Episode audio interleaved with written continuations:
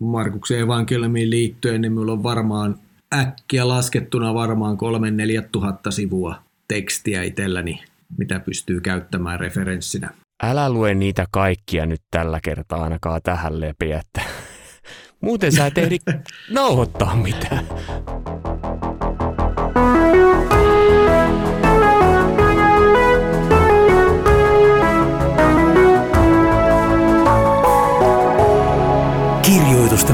Pauloissa. Tervetuloa kuuntelemaan Kirjoitusten pauloissa podcastin tällaista bonusjaksoa, jossa tutustutaan Mikkoon, joka sitten loppujen lopuksi on henkilö, joka toteuttaa tämän podcastin alusta loppuun asti.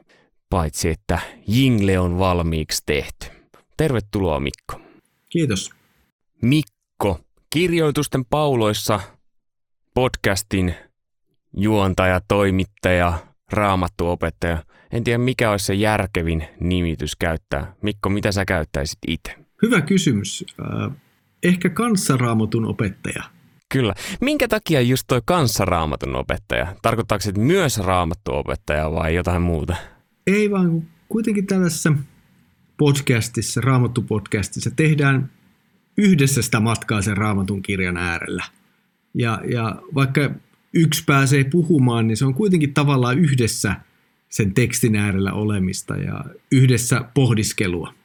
Se, mitä kaikkea toi yhdessä pohdiskelu voi olla ja mihin kaikkeen se voi tähdätä ja mihin, mitä kaikkea se mahdollistaa, niin puhutaan kohta siitä. Mutta puhutaan ensiksi siitä, että kuka on Mikko voitko lyhyesti jollain tavalla kertoa? Joo. Mä olen pastori, mä olen kansanlähetyksen työntekijä, asun tällä hetkellä ulkomailla ja, ja mitä siinä? Vuosia erilaista raamatun opettamista eri paikoissa, parissakin eri maassa. Semmoista työtä, pieni perhe, meillä on kaksi lasta vaimon kanssa ja elellään täällä. Sanoit, että Saksassa. eri maissa, niin anteeksi. Niin, ei mitään, etkä vaan. Niin, sanoit, että eri maissa, niin tarkoittaa siis, että olet raamattuakin opettanut eri kielillä. Kyllä. Mitä se on sulle itsellesi opettanut raamatusta, kun sä oot opettanut eri kielillä? No tietysti erityisesti alkuun, kun vierasta kieltä rupeaa käyttämään ja rupeaa opettamaan ja rupeaa lukemaan vieraskielistä raamattua itselle, niin se hidastuu se lukeminen ja pohdiskelu siinä. Ja se ehkä pysäyttää myös uudella tavalla sen tekstin ääreen, että hetkinen, että tämä on tässä kohtaa käännetty näin. No sitten monta kertaa se johti mut siihen, että avattiin joko hebrean tai kreikan tekstiä ja ruvettiin tarkastaa, että mitä siellä oikeasti sanotaan.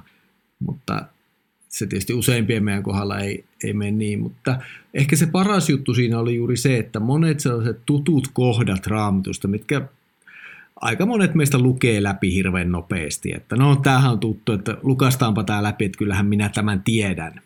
Niin sitten joutuikin pysähtymään ja tankkaamaan ja sitten kun siinä uuden kielen vähän niin kuin alkuvaiheessa vielä, niin joutui jopa kaivamaan sanakirjan esiin ja katsoa, että mitä tämä sana tarkoittaa niin se jollain tavalla uudelleen pysäytti jopa tuttujenkin raamutun kohtien ääreen ja muistutti siitä, että hetkinen, että vaikka olen kuullut tämän, ehkä olen lukenutkin tämän useamman kerran, niin kannattaa silti lukea ja kuunnella tarkkaan uudelleenkin. Eli eri käännösten käyttäminen jokaisella meistä voisi olla ihan, ihan hyvää tämmöistä arkirutiinia. No sikäli kun siihen on mahdollista, joo. Sitten kannattaa tietysti miettiä se, että varmasti osaa ne molemmat kielet kunnolla. Ja sitten erityisesti englanninkielisten raamatun käännösten kanssa kannattaa olla aika huolellinen, minkä valitsee, koska erityisesti nykyaikana siellä on tuotettu aikamoista tavaraa ja ne ei välttämättä ole sitten kovin hyödyllisiä käytettäväksi. No millä tavalla sä itse aikoinaan kiinnostuit ylipäätään raamatun lukemisesta?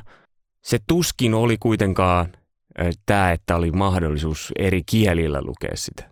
No ei tietysti silloin nuorena vielä, ei kielitaito ollut ihan niin hyvä muulla kuin suomen kielellä.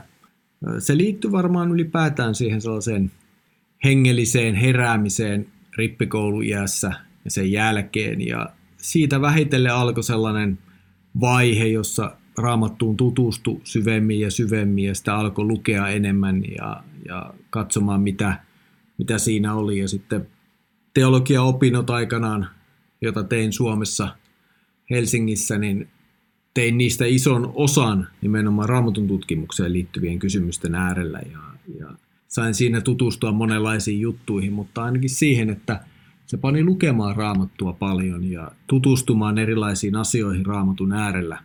Ja ne, ne vaan pani, johti minut ainakin enemmän ja syvemmin pohtimaan raamatun tekstejä ja toisaalta myös luottamaan niihin, että se ei minulta hävittänyt sellaista luottamusta Jumalan sanaan.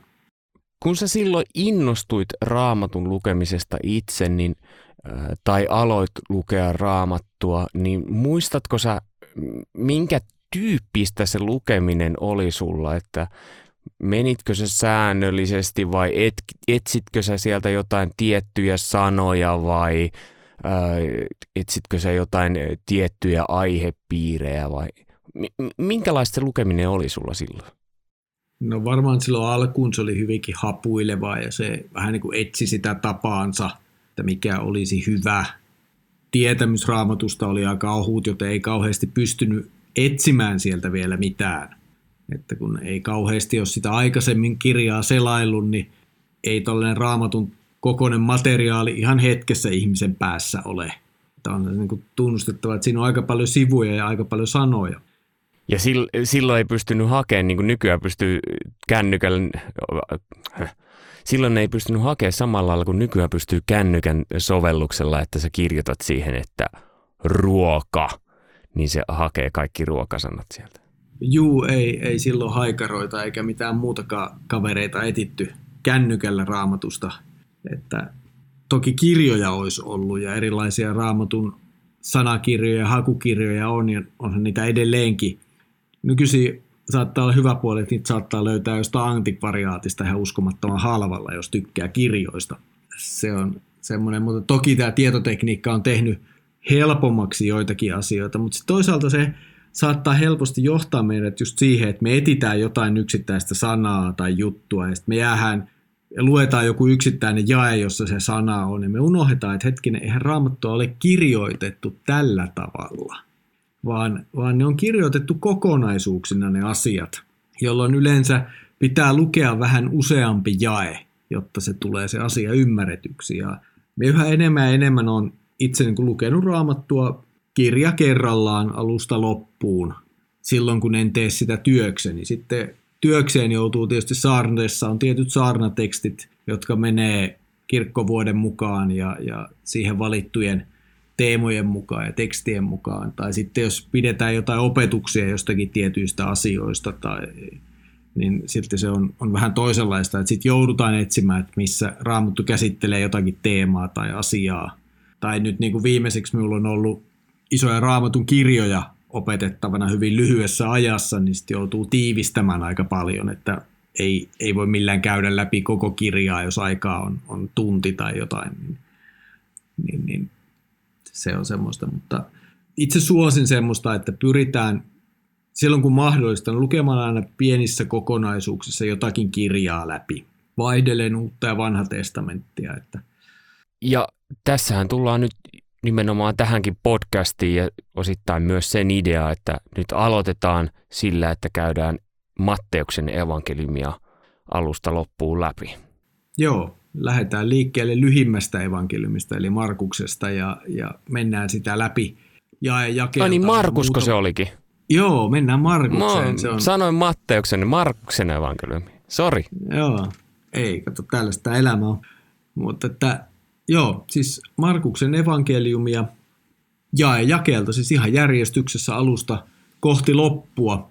Aina päivässä muutama jae kerrallaan jotta ei käytetä ihan mahdottomasti aikaa ja sitten toisaalta kerkeää vähän myös mutustella siinä, että mitäs tässä sanotaan. Miksi sä ajattelet, että miksi, miksi sä teet tätä? Miksi tätä tehdään? Raamatun sana on tärkeä. Jumala puhuu meille sanansa kautta. Silloin meidän uskon elämälle valtava merkitys. Se on se, mikä pitää meidän uskoa yllä.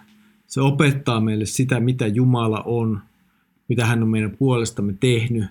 Se myös kertoo meille paljon siitä, mikä meidän tehtävämme täällä maailmassa on ja mikä, millaista on se elämä, jota olisi hyvä elää tässä maailmassa. Että sillä on monenlaisia teemoja, mutta ensisijaisesti minulla on se, että se on se väline, jossa Jumala puhuu, jossa hän synnyttää ja vahvistaa meidän uskoamme tässä maailmassa.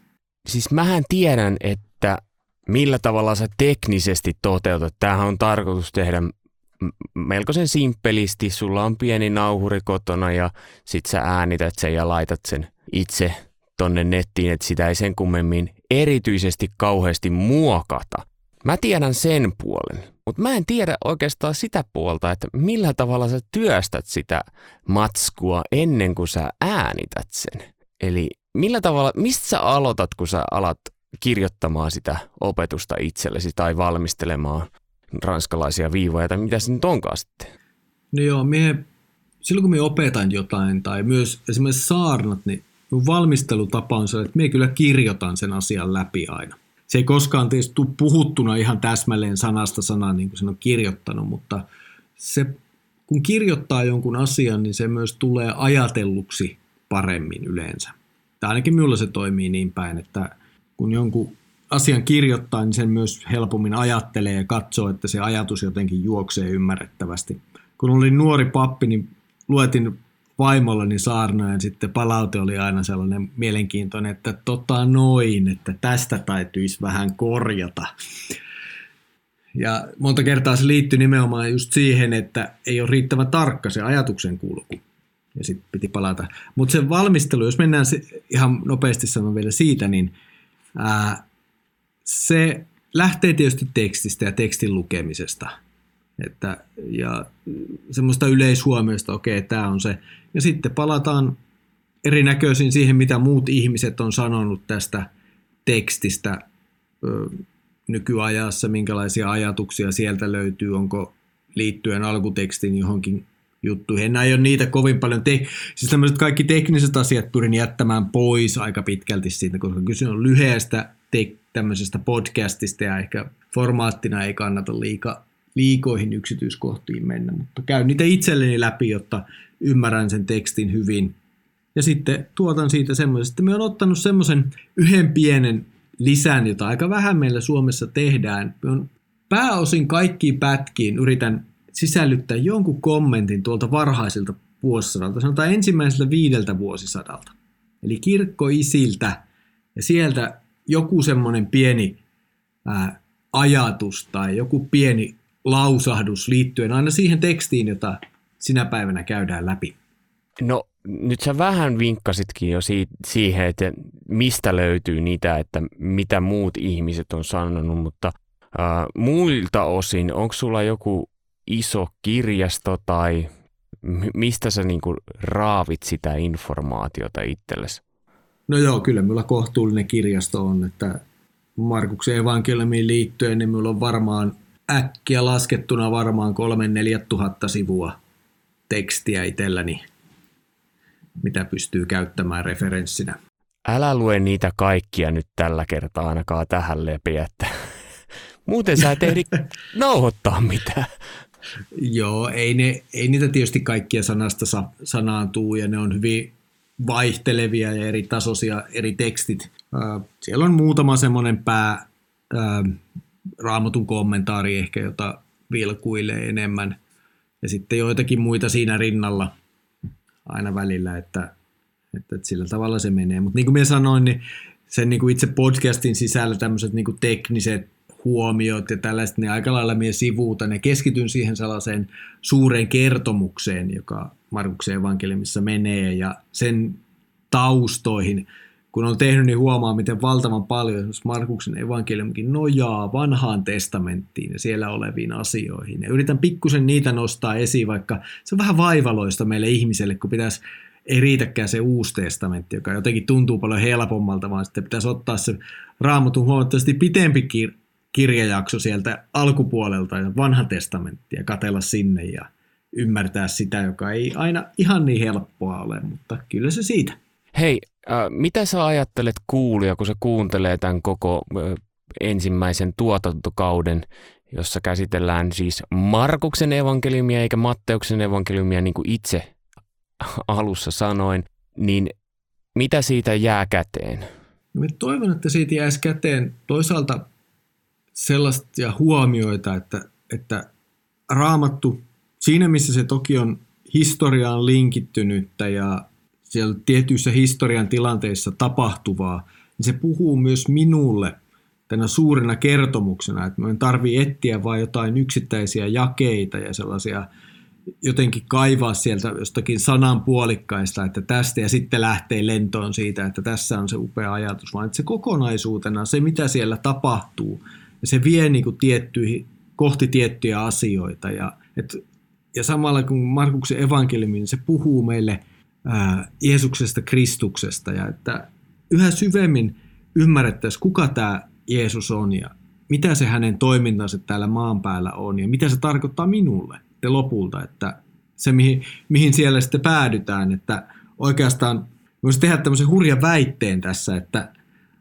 Markuksen evankeliumin se kertomus tähtää sinne Markuksen evankeliumin 16. luvun ei loppuun, vaan se taitaa olla muistaakseni kahdeksas jae, johon se tähtää. Siinä ollaan hämmentyneinä tyhjän haudan äärellä. Ja siinä oikeastaan tullaan siihen, että lukijalle, kuulijalle asetetaan kysymys, että mitä sinä tästä tuumaat tai mitä sinä tässä reagoit. Se on oikeastaan aika hyvä. Mitä sinä tästä tuumaat? Ja näähän saattaa herättää nämä opetukset kysymyksiäkin, niin näitä kysymyksiä saa laittaa ja kannattaakin laittaa avaimia piste netin kautta, siellä on palautelomake, niin sieltä voi laittaa kysymyksiä ja ne sitten välitetään Mikolle. Ja on myös mahdollista, että Raamattua vain ekstran osiossa Kysy raamatusta, niin voidaan vastata niihin sillä tavalla, että siellä on äh, kansanlähetysopiston ihmisiä esimerkiksi vastaamassa joskus ja vaihtelevasti eri, eri opettajia.